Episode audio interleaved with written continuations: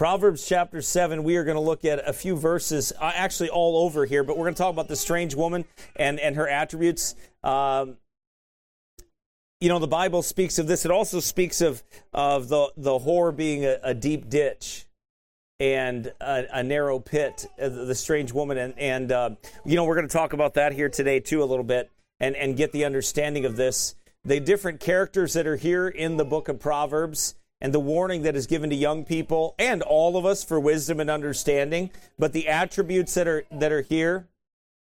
And in this verse, we'll take this and behold, there met him a woman with the attire of a harlot and subtle of heart. And we talked about her being, she is loud and stubborn, her feet abide not in her house. Now is she without, now in the streets that lieth in wait at every corner. So she caught him and kissed him, and with an impudent face said unto him, I have peace offerings with me this day, have I paid my vows. That's that sounds like Roman Catholicism, doesn't it? That strange woman is not only a religious woman in the sense of a, a, woman that's a harlot, that's a religious harlot, but also a system. It's a picture of the of that Roman Catholic system. Uh, peace offerings with me and and paying the vows and, and all those things. Those things aren't uh, Bible believing uh, things that God has commanded us to do in the New Testament, but these are this is the false religion that they hold on to, the law that that uh, and their own law, their law unto themselves, that they they have their pagan traditions and their heathen traditions that they hold on to and that they use against people. And it, you know, Egypt is mentioned in this text. You see, all the all of those things are mentioned, which is Babylon, Egypt. All of those things are are pictures of that strange woman. But but it, more specifically, all through the text and all through Proverbs, Solomon is warning about the strange woman. And, and the, the writers of Proverbs, they're warning about the strange woman and how to stay away from her, who she is, how to identify her, and how to stay away from her. And for you not to be one, and how and and not to model yourself after those characteristics as a lady, but to hate those things and abhor those things and stay away. Just like it talks about the foolish man, which we'll talk, we're going to talk about the simple young fool as well during this series. That's going to be part of it where we really dissect and look look at the, the simple young fool and how he was he was tricked and duped and and by his own lust, you know, by his own the lust in his heart and how he, he was deceived by that, by this woman, and how the scriptures warn us how not to do that, how to how to be. Uh, protected from that and guarded from that. Let's pray. Father, please help us now as we look at the scriptures here today. And we thank you for them, Lord. We thank you that every word matters and that you've given every word to us. So we have everything that you want us to have to grow thereby. Help us to. In Jesus' name we pray. Amen. So we're going to talk one week here, maybe next week, on the attire of a harlot, because that's very important. I mean, if the Bible has something to say about clothing and attire of a harlot, we should know what that is. And we should understand what the scriptures say about that. And uh, we should make sure that as as husbands that our family we lead our families correctly obviously but that the world also understands um, or that the church understands and young people understand and young ladies understand what what that attire is and how the bible warns against it. And god will tell you how to dress if you just read the scriptures. He'll tell you. It's there the principles are there. Everything is there. God tells us. He didn't leave anything out in this life for you. You say, well, I, I don't know what to do about this situation. Well, I guarantee you it's in the book because God said it was. The, whether it's in, in exact words as far as your situation or the principles and what you're supposed to do are there. They're there in this Bible. They are in this Bible. God has everything that you need uh, in this book. Amen. And everything you need for godliness. He's given it all to you and you ought to read it and look at it and thank God for it. In Proverbs 7:10 though it says behold there met him a woman with the attire of a harlot and subtle of heart. Remember she's a married woman, not just any harlot but a married one. So she is not truly revealing her heart. That's what it means to be subtle of heart. It's sly in design and artful, cunning, insinuating, applied to persons as a subtle foe. We know that the serpent was more subtle than any beast of the field which the Lord God had made. So her actions remind you of the devil. The way in which she deals with things is just like the devil. She's like the devil, not revealing her true motives. He thinks it's simply to please him, this simple young man does, but it's not. It's to catch the young man in a snare and to ruin his life forever. That's what Satan wants to do. He wants to catch you in a snare and he wants to ruin your life forever. He's sly in design. He, he masks and he, he shows you the lust that you want and that you desire, the pleasure that is in that, but he shields you and hides from you the punishment that will come from it, the chastening that will come from it, where, what, what you will end up with and how you will end up if you take of the fruit and eat thereof. Right? Everything was Eve didn't Eve didn't have any idea of the consequences. He didn't talk. She knew what God said, but Eve, uh, Satan didn't talk up the consequences. He never does. You, when you and I sin, or if we get tempted, or we, we, we rarely think about the consequences of what our actions are going to lead to, what can happen as an outcome of that. That's the subtlety of sin, and that's the subtlety of Satan. Many a young man has ruined his life with the wrong woman. They are mistresses of an artful, intriguing method to seduce and ensnare. That's what the point is. They'll tell you everything that was encouraging, but keep that back that which is discouraging. She kept her own heart to herself while she stole the heart of others. There are people that are like that. You beware of that, children. You understand. You will find and you will be around people that will draw out of you everything they want you to say to them. They'll hear, so you, you tell them everything about you and you tell them everything about your life and you tell them everything about who you are and everything else. And you just kind of pour out your heart to them, but they conceal their own heart and they keep it from you. So you don't know what's in their heart. You don't understand what is there. They don't, you really don't know who they are. You could be around those people for a long time and they know everything about you. And one day it'll dawn on you, wow, I really don't know anything about them. But I've, I've told them everything about me. You be careful, young people, as you grow up and you meet people out in this world and you have to work in this world. Don't pour your hearts out to these people and don't tell them everything about you like that. Don't do that. You don't owe them that and you don't need to do that. It is a trap that you set yourself up. You be honest in the sight of all men, yes, but pour out your heart and your emotions and, and give people the opportunity to do that is not wise. It's not wise. You be very careful with that. As you're choosing friends and you're working in this world and, and, and you're growing, you be careful who you give your heart to. That's why in the beginning of this, uh, what does he say in Proverbs? My son, give me thine heart. To, to your godly parents, that they have your heart because they they'll be better know who to get, help for you to give that to one day. They'll help you and guide you in giving that to somebody else one day. That's why he said that. That's why the, the warning is there. My son, give me thine heart. So your heart is not, because your heart is meant to give to somebody. God made it that way. Now, God first, obviously, our hearts are to be the Lord's, but secondarily to your parents and, and, and, people that love you, your godly parents that love you and that are guiding you and directing you. They should have your heart. That way, that way, when it's time to come for discernment on who to marry, on friendship that you have, on decisions that you make in life, your parents can help guide you through that, and your heart isn't already given to somebody else. And then you get into trouble. So you have to be careful with that because these people will be very subtle and very sly, and they don't tell you what their true intentions or motives are until they already have you in a, in a trap or a snare. That's how it works, friend. That is life. I can tell you the same exact thing happened to me when I was a young man, so I know exactly what it is. When I was a lost man, the same exact thing happened to me.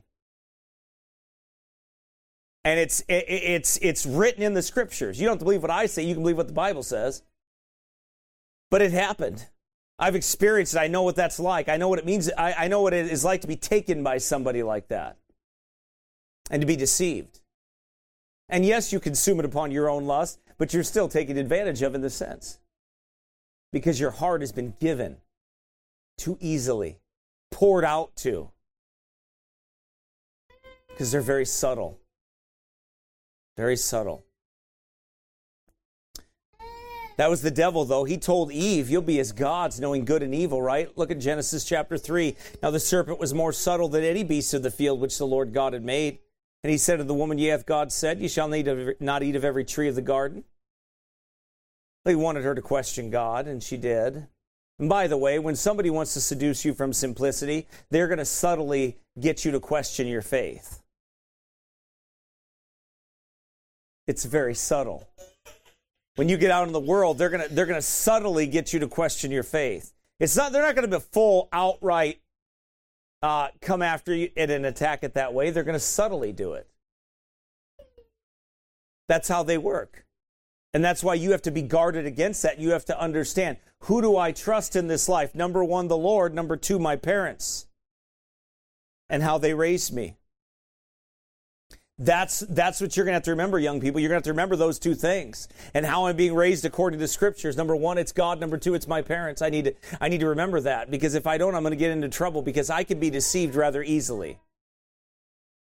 And as you're going to see, the simple young man was deceived rather easily. He didn't have the discernment that he needed, that he would grow into as a man.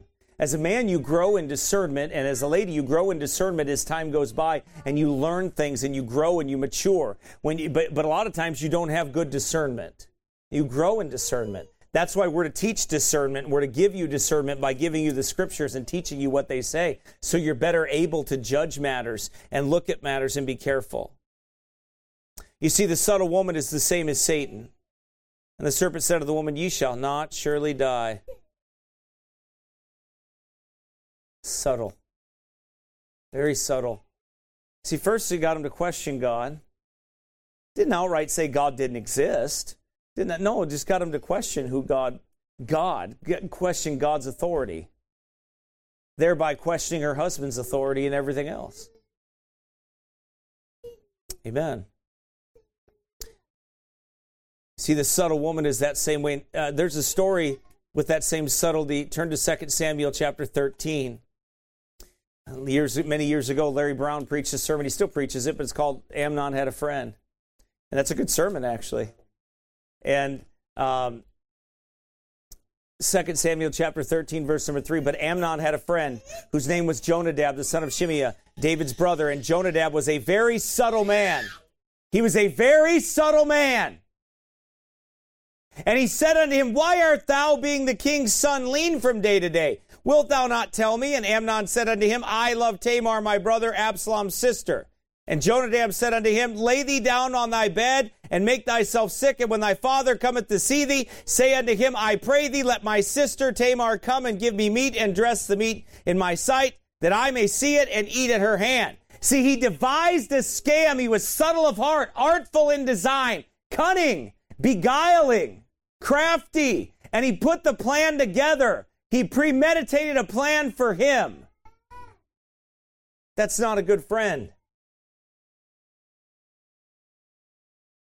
You don't want friends like that. Those aren't friends. Those are people that will destroy you. Amen. And let me tell you something. I don't care if it's a family member or who it is. If somebody is talking against this Bible and talking against the direction of your family, I don't care if they're your uncle, sister, mother, grandmother. I don't care who it is. If they're talking against that, then they are talking wrong and they are rebellious against God and you don't need to listen to them.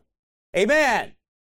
If they're talking you out of this book, if they're talking you out of the direction that your parents are teaching you in the scriptures and raising you in, don't look up to those people. There's nothing to look up to. They're not good people for you to model your life after. And you got to be as cut and dry as that. That's life, friend. That's the way it has to be. Because this book is authority. This book is right. This book is true. And if I'm teaching you, say, well, I, I think that's, I, I think that's uh, a little bit too uh, strict to follow. Really?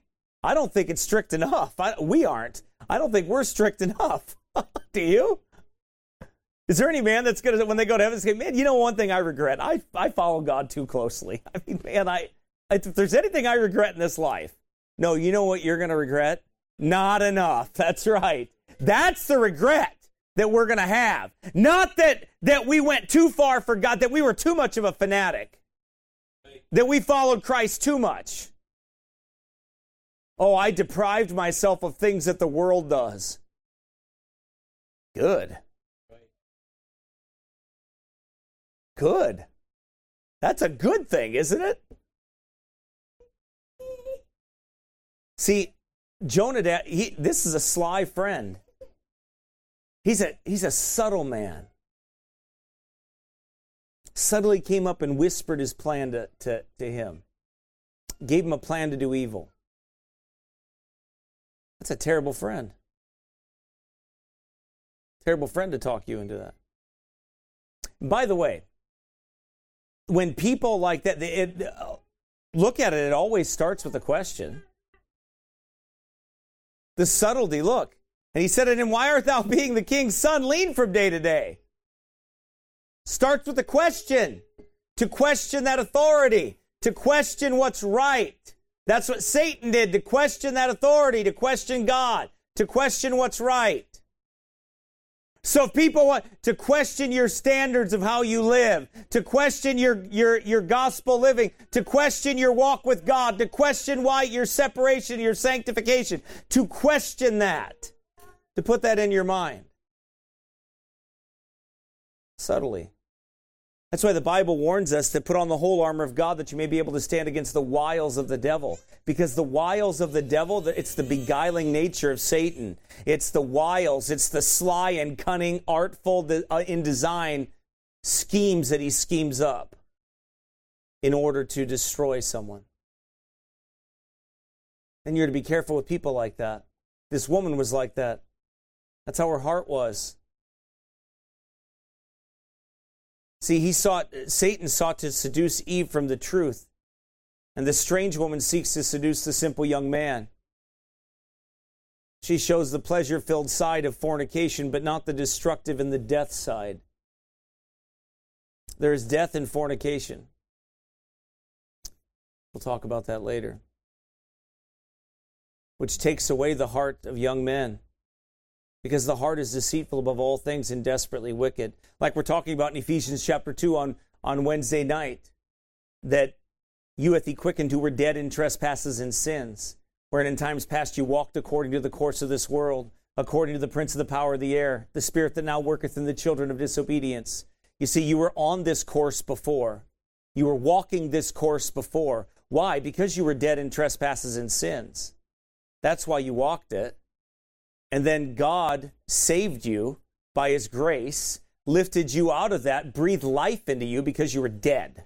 You weren't like on life support. No, you were a corpse. you were walking dead in trespasses and sins, right? Totally dead to God, totally dead to the things of God. And then he breathed life into you. He regenerated you. You hath he quickened who were dead. So if you're not quickened, you can't possibly avoid temptation. Like there's no victory against temptations eh, that will eventually take you. It's just the right one as a lost person that will consume you and take you because you don't have the Spirit of God in you. And, and you can't see, you can't apply the Word of God into your heart and life as a lost person the way a saved person can.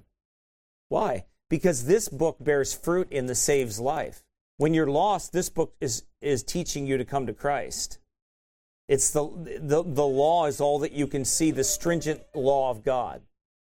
And then you see uh, that it's a schoolmaster to bring men to Christ. But then when you get saved, then you're strengthened by the Word of God. And you're, instead of being condemned by it, you're strengthened by it. You're built up in your most holy faith. You're strengthened by the words. And then you can avoid temptations by the power of the Holy Ghost. That doesn't mean you're going to be sinless and perfect. What it means is you're not on the course you were on before. That was the course of this world. Now you walk as children of light. Amen. That's the difference. But you only do that because you're regenerated and made new in Christ. That's it. He saved your soul, He changed you and made you a new creature.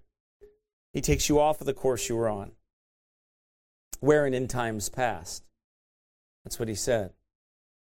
So this the heart is deceitful, the fallen man's heart is deceitful above all things and desperately wicked. This harlot, this strange woman, she has the deceitful cunning and wise as a serpent's heart, crafty, very careful with what she does so as not to reveal too much. A master at trapping. Potiphar's wife was the same way. She was like a serpent that waited for the right time to trap Joseph, right? So she could lie with him. And when he refused, the cunning, strange woman was able to lie about him. She was lying in wait, she was looking for the opportunity. Don't deal in subtlety of heart in that sense. Don't be that way. Be true in your motives. Be true in your compliments. Be true in your in your motivations. Be true and, and sincere in all that you do. Walk in sincerity and truth. That's the sign of a child of God. In fact, it's a command of God too that you and I walk in sincerity and to Be sincere with others. Be sincere with your motivations. Be sincere with your giving. If you, when you're giving to God and you're doing it, be sincere with all of those things. Be sincere in loving one another. Don't do it for any reason other than obedience to God and love one to another. Love to God and love to man. Be sincere about it. Don't be don't don't have uh, ulterior motives and things behind it that you think about, or plots or schemes or plans. That word subtle it means deceitful and crafty and cunning with guile. Most of the time, it's only used one time in a good sense, and it's it's never used in that sense against others. It's it's used as being discerning. But the word is used in Genesis 3 1 as we see about Satan. Uh, in Genesis 27 34 and 35, we find Esau when he's talking. He says, When he heard the words of his father, he cried with a great and exceeding bitter cry, and said unto his father, Bless me, even me also, O my father. And he said, Thy brother came with subtlety and had taken away thy blessing with trickery. Right? Just like the devil tricked him subtly, fooled him. We find it in Matthew 26, verse number 4, 3 and 4. Then assembled together the chief priests and the scribes and the elders of the people under the palace of the high priest, which was called Caiaphas, and consulted that they might take Jesus by subtlety and kill him. Right? Those are the Pharisees, right? They, how can we take him by subtlety and kill him? They devised a plan. They artfully designed their plan to destroy him, to try to kill him. That was their plan. They still act the same way today. They still do the same thing. That's the religious Pharisees are still doing it today. They, they, they do it by artful design and subtlety. They they absolutely do. This afternoon, when we go over, um, we're gonna we're gonna talk about the Albigenses, and we're gonna talk about the destruction of the Albigenses. Well, fleshly, that is, not eternally. Amen. But uh, uh, and the, the papal, the the bloody papal war that was executed against them. Subtlety, always cunning and crafty. Paul dealt with them too in Acts chapter 13. By the way, religious false religion is very subtle. Look at look at what it says here. Acts chapter 13 verse number 10, but Elymas the sorcerer, for so is his name by interpretation, withstood them, seeking to turn away the deputy from the faith. We've seen those guys out there when we're preaching, haven't we? We've seen these sorcerers. They're out there still. These are still New Testament times. Nothing's changed. Same thing. And, and the wonderful thing about it is, is that I have a Bible that tells me right there. So when some joker tries to tell me I'm wrong about what I'm preaching and what I'm doing, I have this and I say, oh, you mean like that subtle sorcerer did? Trying to take them away from the faith? Guess what? The book of Acts is right there. And boy, there's a lot in it that preachers were out preaching and what they came against, what happened to them and it's still there. You know why these guys don't think it's still there? Because they got trained in a seminary. they got trained at the cemetery. They got their fancy little degree, but they don't go out on the street and face sinners. You know what these, these apostles did? They went out on the street and faced sinners. That's why they had the same things happen to them. Guess what, buddy? You will too if you go out there. The same exact thing, and you'll be like, wow, isn't that something? That book really is alive. Amen. Yeah, it is. And it's still true. And when the whole world damns you and hates what you preach and hates what you stand for, you can say, Yeah, I know, but look right here. Yeah, and he said, by the way, he even told us you were going to hate us, and you were going to be religious. Right. And you were going to name his name and still want to put us to death. Right. Wow, that's pretty specific.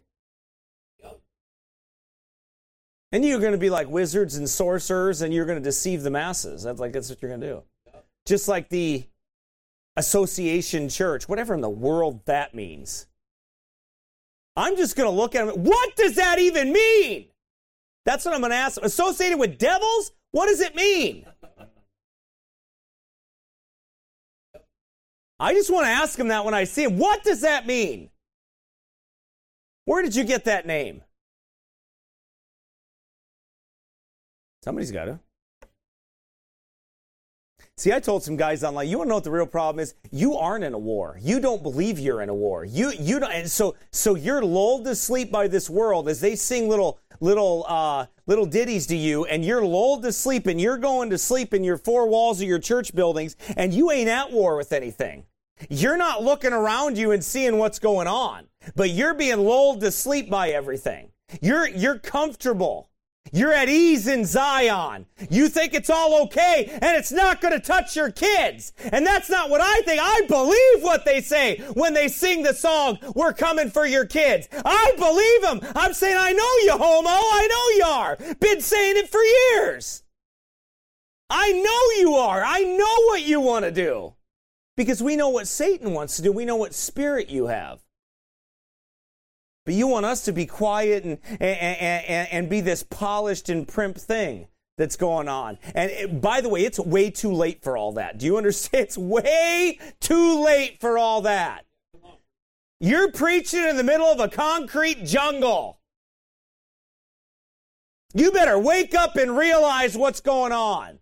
And the reason why they're not is because they're not out there. They don't see it. They hide from it and they think it's going to hide from them. They think it's never going to touch them. And it's not true.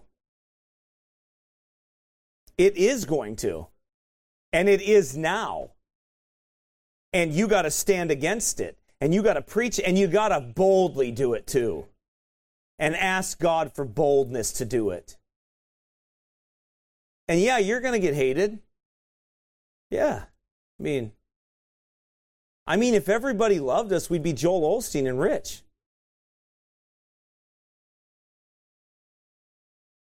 Right? Because that's, I mean, they make hundreds of millions of dollars and have just like this. What's that one thing on that app that's that's man, I can't remember this. They they're they're Aaron, what's that what's that stupid money making scheme they have going on? Tim Tebow and all those fake Christians? That money making scheme they have up there? What's it called? Yeah, you do. The, the one that you've been sending me the links for. The the surge. Oh, yeah, this yeah, yeah. yeah, the spiritual surge. How to make money. On Jesus, yeah. And, and That's all it is. Yeah, the black lady that's that's preaching and. Oh yeah, the CCM lady. Right. Yeah, it's great. Yeah. It's great.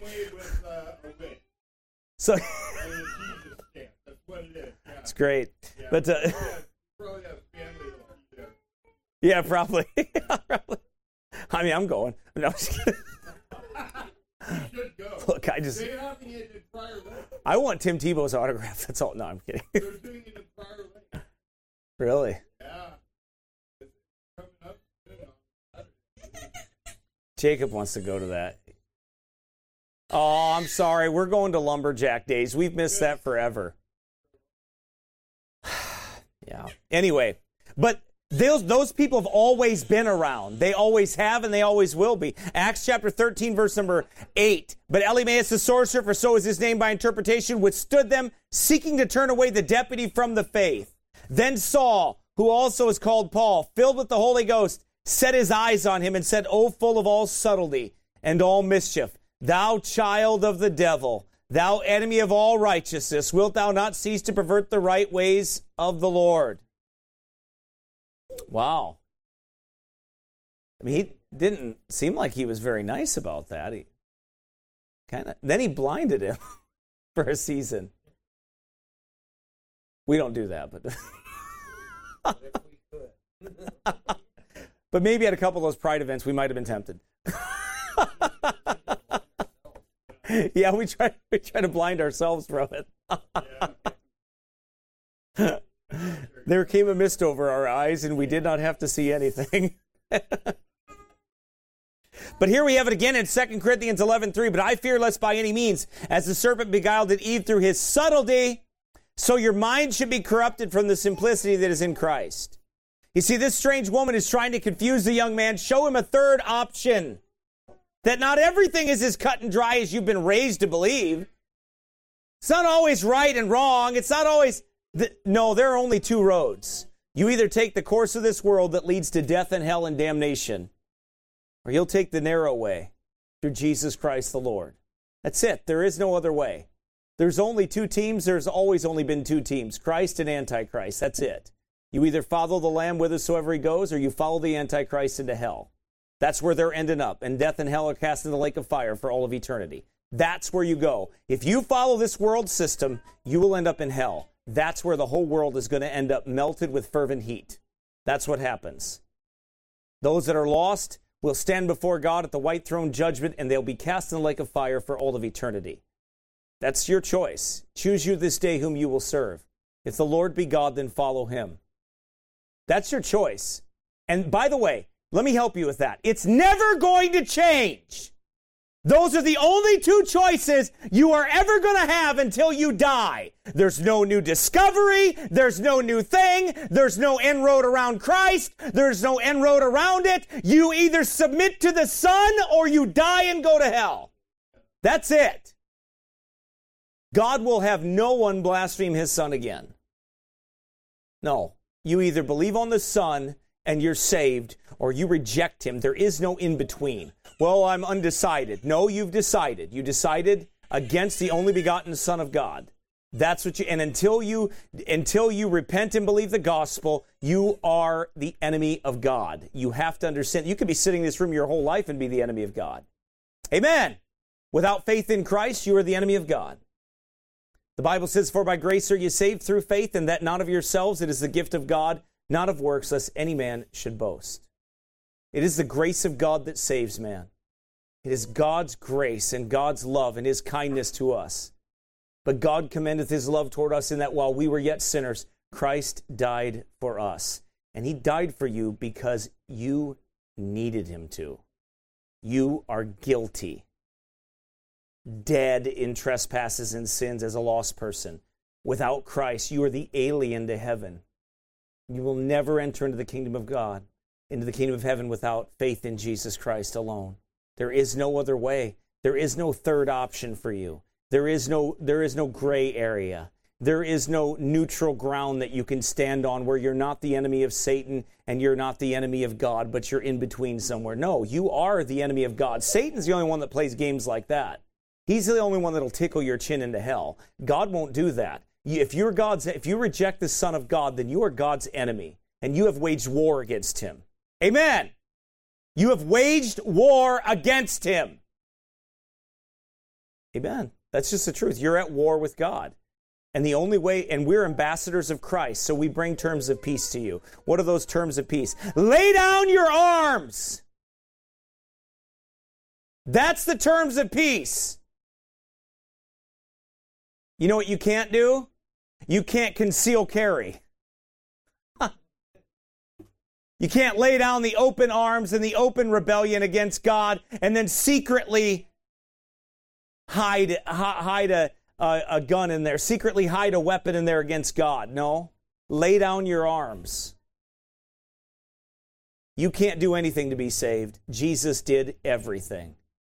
You repent and believe the gospel. You turn to him and believe on the Son. He that hath the Son hath life. He that hath not the Son shall not see life but the wrath of God abideth on him. That's the judgment of God. And it is just, and he is holy, and he is right to throw you into hell if you reject his only begotten Son. Why? Because you've deemed yourself unworthy. And you will not submit and surrender to him. But you're still fighting him. Just like those in Revelation when, when he brings the plagues down, you say, well, if it'll get bad enough, maybe I'll get right. No, you won't. Because if you don't get right now in your right mind, you won't when your mind is really in turmoil and sick. Your hate will grow stronger for God. The more sin you get into, the more you'll hate God. Amen. The more you'll be the enemy of God. Beloved, now is the time. Now is the day of salvation. Amen. The devil is tricky, but he's a liar. There are only two roads. You either take the course of this world that leads to death or the narrow way. And the Lord God said unto the woman, What is this that thou hast done? And the woman said, The serpent beguiled me, and I did eat. What does that word beguiled mean? It means deluded, misled by craft, eluded by stratagem,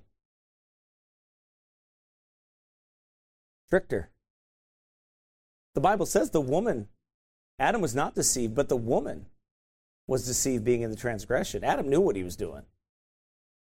That's what made his worse. And that's, because he knew what he was doing. Right? He knew exactly what he was doing. He did it anyway. Eve knew that she wasn't obeying God, but she was deceived. She was tricked. She believed him. Why? Because of the lust of the flesh, the lust of the eyes, and the pride of life. So, if two perfect beings could fall for Satan, why do you think you have a chance that you won't without Christ? If Satan can fool two perfect beings that never sinned before, how in the world are you going to make it through this life without Christ? You won't. You'll be consumed by it, you'll be destroyed by it. Yep. Right? And the angels that fell, same thing. They were around the holy throne of God. And you can be around all the preaching and, and the holiest of all, Judas. Judas was around Jesus. No better preacher than Jesus. Amen. The message is clear repent and believe the gospel or be deceived by the devil. See, that means that, that, that subtly means a concealed heart. She hides her real feelings, feigning perhaps affection for a husband, while she seeks only to satisfy her evil passions. The Bible says the strange woman next is a deep ditch. For a whore is a deep ditch, and a strange woman is a narrow pit, in which the man is in evident danger of perdition, out of which is exceedingly difficult to escape. See, that's why it's so dangerous, because you don't see that deep ditch or that narrow pit until you step into it. She watches all opportunities of ensnaring young men to their destruction and increasing the transgressors among them. She is the cause of innumerable sins against God and against the souls and bodies of those whom she ensnares. And by her arts and wicked example involves many persons in the guilt of her sins.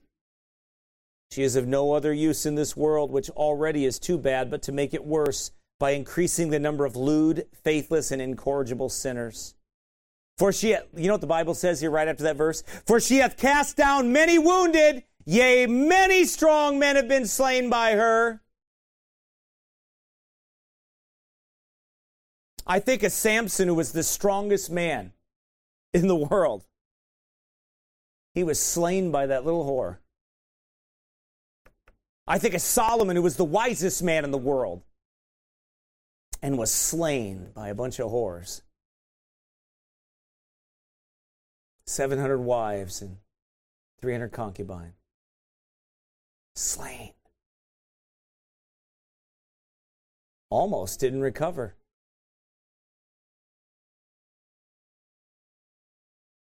You know what? You will barely escape from that strange woman or that whore, that deep ditch, that barely, and I mean barely escape, like Solomon did, barely escape the clutches of that life. In the end, you see in Ecclesiastes his, his repentance. But you know what? It's not without a lot of sorrow and a lot of heartache and a lot of pain. Samson's ministry was over. He asked God to take him, and God did. See, young ladies and young men, The life I lived before I was saved was entangled with a lot of sorrow. And there's a lot of sorrow that I have today because of the things I could not erase in this life. Things that tangled me up when I was lost. Things that stuck to me and tangled up the mind and the heart. When you give yourself or lose your purity or you give yourself to another like that, if you do that, it tangles up your mind and your heart. And it's never quite the same again. It never will be the same again. Yes, you can go on and have a good marriage, and yes, you can go on and serve the Lord, but you don't go on without exceeding sorrow. You don't go on without bruises and wounds that will not go away. The constant reminder, yes, you're forgiven of your sins, but the constant reminder of the sinful things that you did will affect you for the rest of your life. They will. They get in and they stick in you and they do not go away. Yes, the sins are forgiven. We're not talking about that, but it doesn't erase the memories. It doesn't erase what happened. See, your sins have been forgiven and they're all under the blood, but not a day goes by that I'm not affected by the sin that I committed like that. Not a day goes by that I'm not affected by. It affects you forever, and this side anyway, until life is over. It affects you.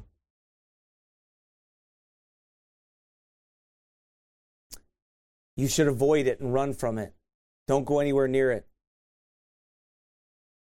Because what happens to you when you give yourself away, when your purity is lost, when you've given yourself away to that, and you've lived your life like that, part of your heart goes and never comes back. You don't get it back. When you give your heart away to people like that, in entanglements like that, part of it dies. That's the death of fornication. Part of it dies. Because the effects of how lust took you, the effects of how those things take you, they wound you. And you can never quite be the same again. You never quite have that same love because of the heart being damaged. It's true. That's why when you have a clean slate and you marry somebody and you have that purity and you have that and you have that relationship, it's that much sweeter. You don't have the regrets of a past life that will haunt you. They will. And that's what we're trying to avoid.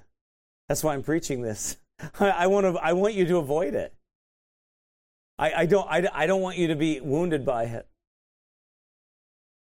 And some of you, if you get into it, the Bible says, "Yea, many strong men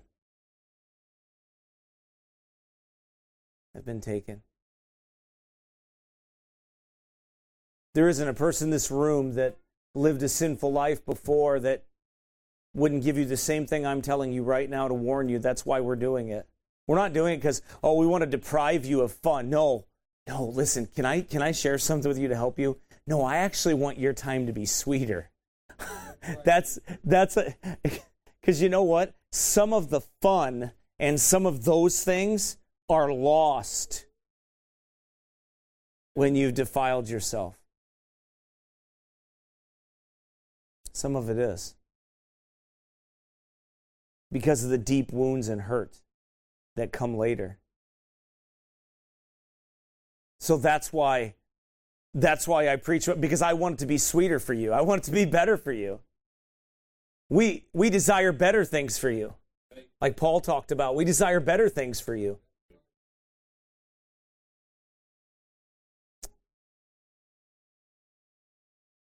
There's sorrow that's attached to all of those things. And to fornication, and a wicked life, there's sorrow that's attached that never goes away. It's just still there. Yeah, you can be happy and serve the Lord and you move on and you're forgiven, but there's sorrow there. This woman is never satisfied with what she receives. She is never happy. This poor, this deep ditch, burning in lust always. She is a trap and a snare, and he is easily brought into it. This trap into which men fall, they bruise themselves in a terrible manner. by beating from side to side and out of which they cannot extricate themselves. At least not easily, but with great difficulty, if ever. From her swallowing up and devouring all a man has. She is a ditch that has no bottom, into which those that fall are ever sinking deeper and deeper till they get into the bottomless pit, for there is seldom any recovery from this dreadful evil. There's some men that never recover. It is like a deep ditch, a narrow pit, which is almost impossible to get out of. And therefore, it is wisdom to keep far enough from the brink of it. Take heed of making any approaches towards this sin, because it is so hard to make a retreat from it. Conscience, which should heed the, the retreat, head the retreat, excuse me, being debauched by it, and divine grace being forfeited and ignored. It is a sin which bewitches men to their ruin. Many of men have went to hell through the whoredoms and whore that entice them away from the God from God into fornication. The Bible says in the end times they repented not of their fornication, because that strange woman was a whore in a deep ditch and hard to pull herself pull yourself out of it. Because lust is boundless, it's bottomless. And he is a perfect slave who serves a whore, said one. Her trap leads him to hell. And he is a strong man. I think there's an epidemic, and there has been for the last 10, 15 years. You're seeing these, these women become teachers in high schools, and they are seducing their, their students. Not, it's, it's like you, you hear about it all the time that they're teachers in high school and they they talk about the male predators, but they very rarely talk about the female predators that are there. But there are many of them. They're, in fact, they're all over the place. They, they laugh about it and it's funny you know, to the world, but it's not funny. But there's many of those female predators that are out there, teachers that are in high school, which I question the sanity of anybody that would take a 25 year old teacher and put her in a, a high school around 18 year old boys. That isn't the dumbest thing in the world. Well, public school's the dumbest thing in the world, but but uh, if it isn't, if it isn't, by, by the way, it's a Greek Gnostic idea. The whole thing is, it's where it comes from. It's just a Greek Gnostic idea.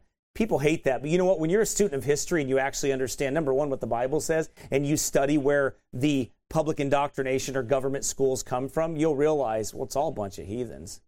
They're a bunch of pagans, and they want your kids. Terrible. You just can't talk like that. Yeah, yeah, I can. It's true. They admit it. They say it. They say they want your kid. They say they're theirs. They belong to us. They say it. They don't, yeah. They, they admit it.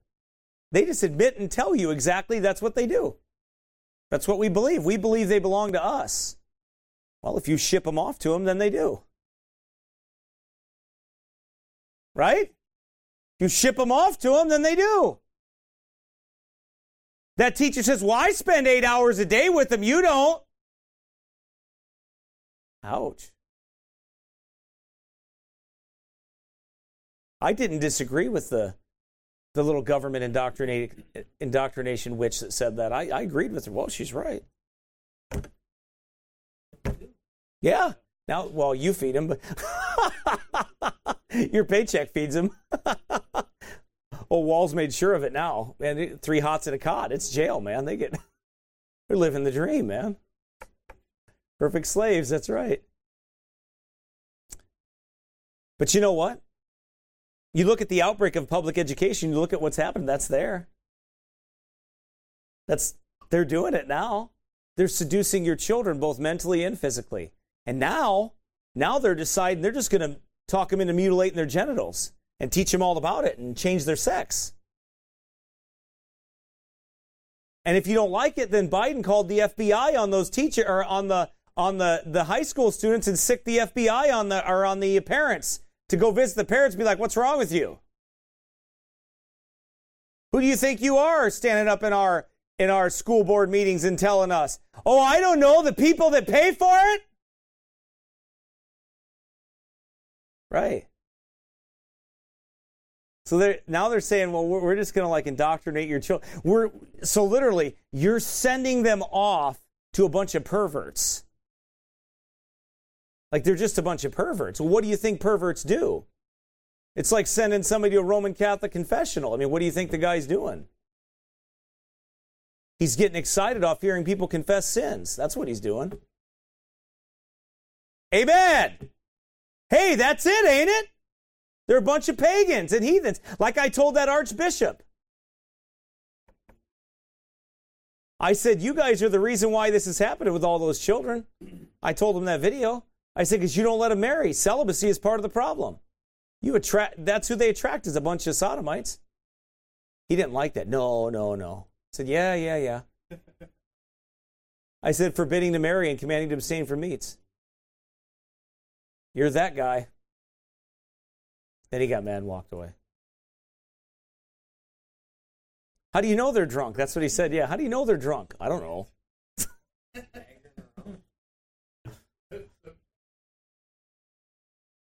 they're they're witches, man. They know they, they're good at it.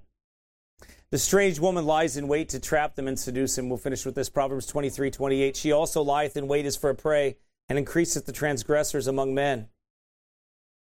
Whoredom, what it does is fornication, sexual impurity. What it does is it increases transgressions among men. Lying, thieving, stealing, murderous, drug use, fornication, sorcery, all of it. More iniquity springs from this one source of evil. That's why Solomon warns, or Solomon's mom warns in Proverbs 23. He, she warns about the strange woman, but you know what she warns about next? The next vice, alcohol. She warns about those two. She says, she says these two things, yea, many a, many a strong man have been laid out by these two things, right? Women and alcohol, women and drugs. Yep. Women and liquor. You want to destroy a man? Women and liquor will do it. Amen. It's his own heart, obviously, right? But but he's uh, drawn away with his own lust and enticed, right? But th- they'll do it. The Bible commands us the opposite. It says, Be sober, be vigilant, because your adversary, the devil, is a roaring lion, walketh about seeking whom may devour. Whom resist steadfast in the, in the faith, knowing that the same afflictions are accomplished in your brethren that are in the world. But the God of all grace, who hath called us unto his eternal glory by Christ Jesus, after he has suffered a while, make you perfect, establish, strengthen, settle you. Uncleanness leads to faith, faithlessness of manifold kinds. And it makes not only the husband unfaithful to the wife, but also the son to the parents, the scholar to the teacher and the pastor, the servant to the master, the adulteresses. Inasmuch as she entices now one and now another in her net, increases the number of those who are faithless towards men. But are they not above all faithless towards God? No faithfulness. We live in a society today of they're covenant breakers, right? They don't they don't care. They, they they give their word, but they don't care about it. It's what the Bible says: truce breakers, covenant breakers, right? That's they don't like you can't trust anything they say to you. it's just they're liars. You can't trust. Look at look at our look at our politicians. Right? They have 17 billion dollars up there, right? In a surplus, and what do they what do they say? Oh, we're gonna give like a thousand dollars a person back. After the election, the last bill after the election was over, they changed all the numbers around. And they said, "Oh, we're going to give you $300 for the husband, $300 for the wife, $300 for uh, the first 3 kids." Wait, but what about the other 16.5 billion? the other 16 billion. Yeah. Right? Exactly. Judge not. Women in strong drink, though, cause many millions to transgress. The adulteress lies in wait as a robber, pretending friendship, but designing the greatest, greatest mischief, to rob them of all they have that is valuable, to strip them both of their armor and of their ornaments. Even those who, being virtuously educated, endeavor to shun the adulteress. She will lie in wait for that she may assault them when they are off their guard, and she has them at an advantage. Let none, therefore, be at any time secure. It is a sin that contributes more than any other to the spreading of vice and immorality. It increases the transgressors among men, may it be the ruin of many a precious soul, and may help to debauch a whole town. That fornication, that harlotry, that wicked living. She looks to pounce on her prey and many that have professed religion to throw off their profession and break their covenants with God, all for a cheap thrill. Amen.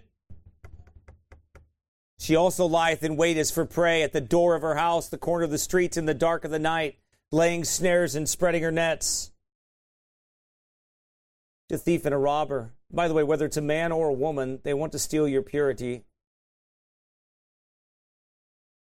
That's what Satan's after. He, that's what. Why do you think he's doing it to the children? Why do you think all these things are we're coming for your kids and they sing and they're doing all these? Because that's what Satan does. He wants to steal purity. Eve was pure and he wanted to defile her mind. That's what he did. He wants to defile purity. That's their goal.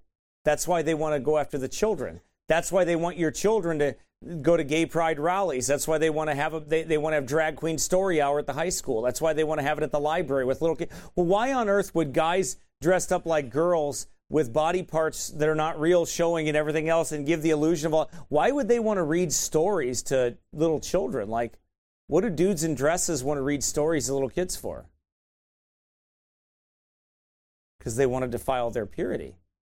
They want to confuse them because that's what Satan does. That is their motive. Well, it's beyond that. They want the legalization of pedophilia and everything else. See, the, the politicians are tired of covering it up. They just want to bring it out in the open. They just want to do it openly. They've been covering it up for years. Those things are not popular to talk about, are they? Well, you just study every major society that went pagan and you'll find that they went heathen and what did they do? The Greeks what did the senators of, the, of, the, of, of, the, of Greece do? What did the senators of Rome do? What does Roman Catholicism do? What does the Senate and the House do? Hey, you know how they got that crazy guy that's a Jew? Uh, I can't George Santos or whatever. He's talking about all this crazy. Or and no, who is the other guy? There was a guy in the wheelchair that that was uh, Hawthorne or I forget his name. Remember that? He went up and said, "Man, they had these crazy parties up there, and they're having orgies, and they're doing all this stuff in Congress." Man, they fired that guy. They voted him out. They defunded him, and they got him out of there. Why? Because that guy had a conscience. He's like, "Oh, you got to go. You got a conscience." So what they do, they got rid of him. Why? Because he told the truth about him. See, this is the agenda. They want to defile your kids. That's the agenda. That's it. So you understand and make you hate God and make them hate God. That's that's their goal. Make no like this is a war and you have to understand that. And I have absolutely zero interest in having a truce with any of that. None. By God's grace, this church will war against it and reveal it and tell the truth about it. Has to. Has to. Otherwise, why be here? Why be here then? If you're not salt and light, why be here? You don't think I couldn't do what all these Amish people do? Man, I could go do it. I'd go live on my 10 acres by myself and not, not cause any trouble, not make anybody mad, just live there by myself and enjoy life and have fun and stay sheltered from everybody. Well, I couldn't because I have the Holy Ghost. But but if I but, but if I didn't, I could I could do the same thing, right? We could all camp out, right, Paul? We could all just hide out and not go out in the world and not face it head on and not deal with any of it and hide who we hide that light. We could do it. We have we have the means to be able to figure out a way to do it. But we don't have that's not our orders. Our orders are you be salt and light. And somebody's got to preserve. Somebody's got to stand up. Somebody's got to do it. And that somebody's you and I.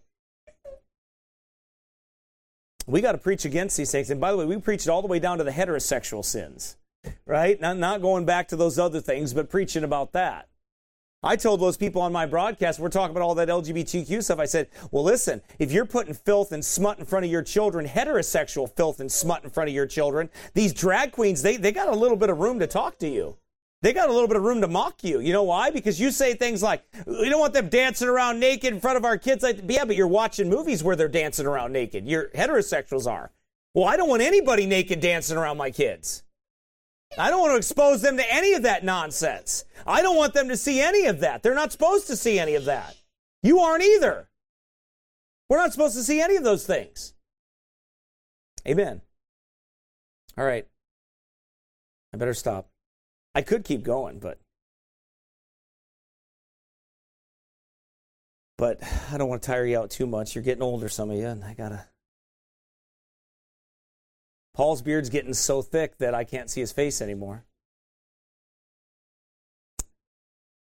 But I will say this in closing God wants us to walk in wisdom, He wants us to be careful. The spell of lust, said one, palsies the grasp by which its victim might have taken hold of the paths of life for deliverance. It also this also this text also by the, the whore is a deep ditch. It means that the hook of immorality enters a man or a woman. It leaves its deep wounds and scars. Even when bitterly repented of and forsaken, we thus see the irreparable wages of sin, which is death.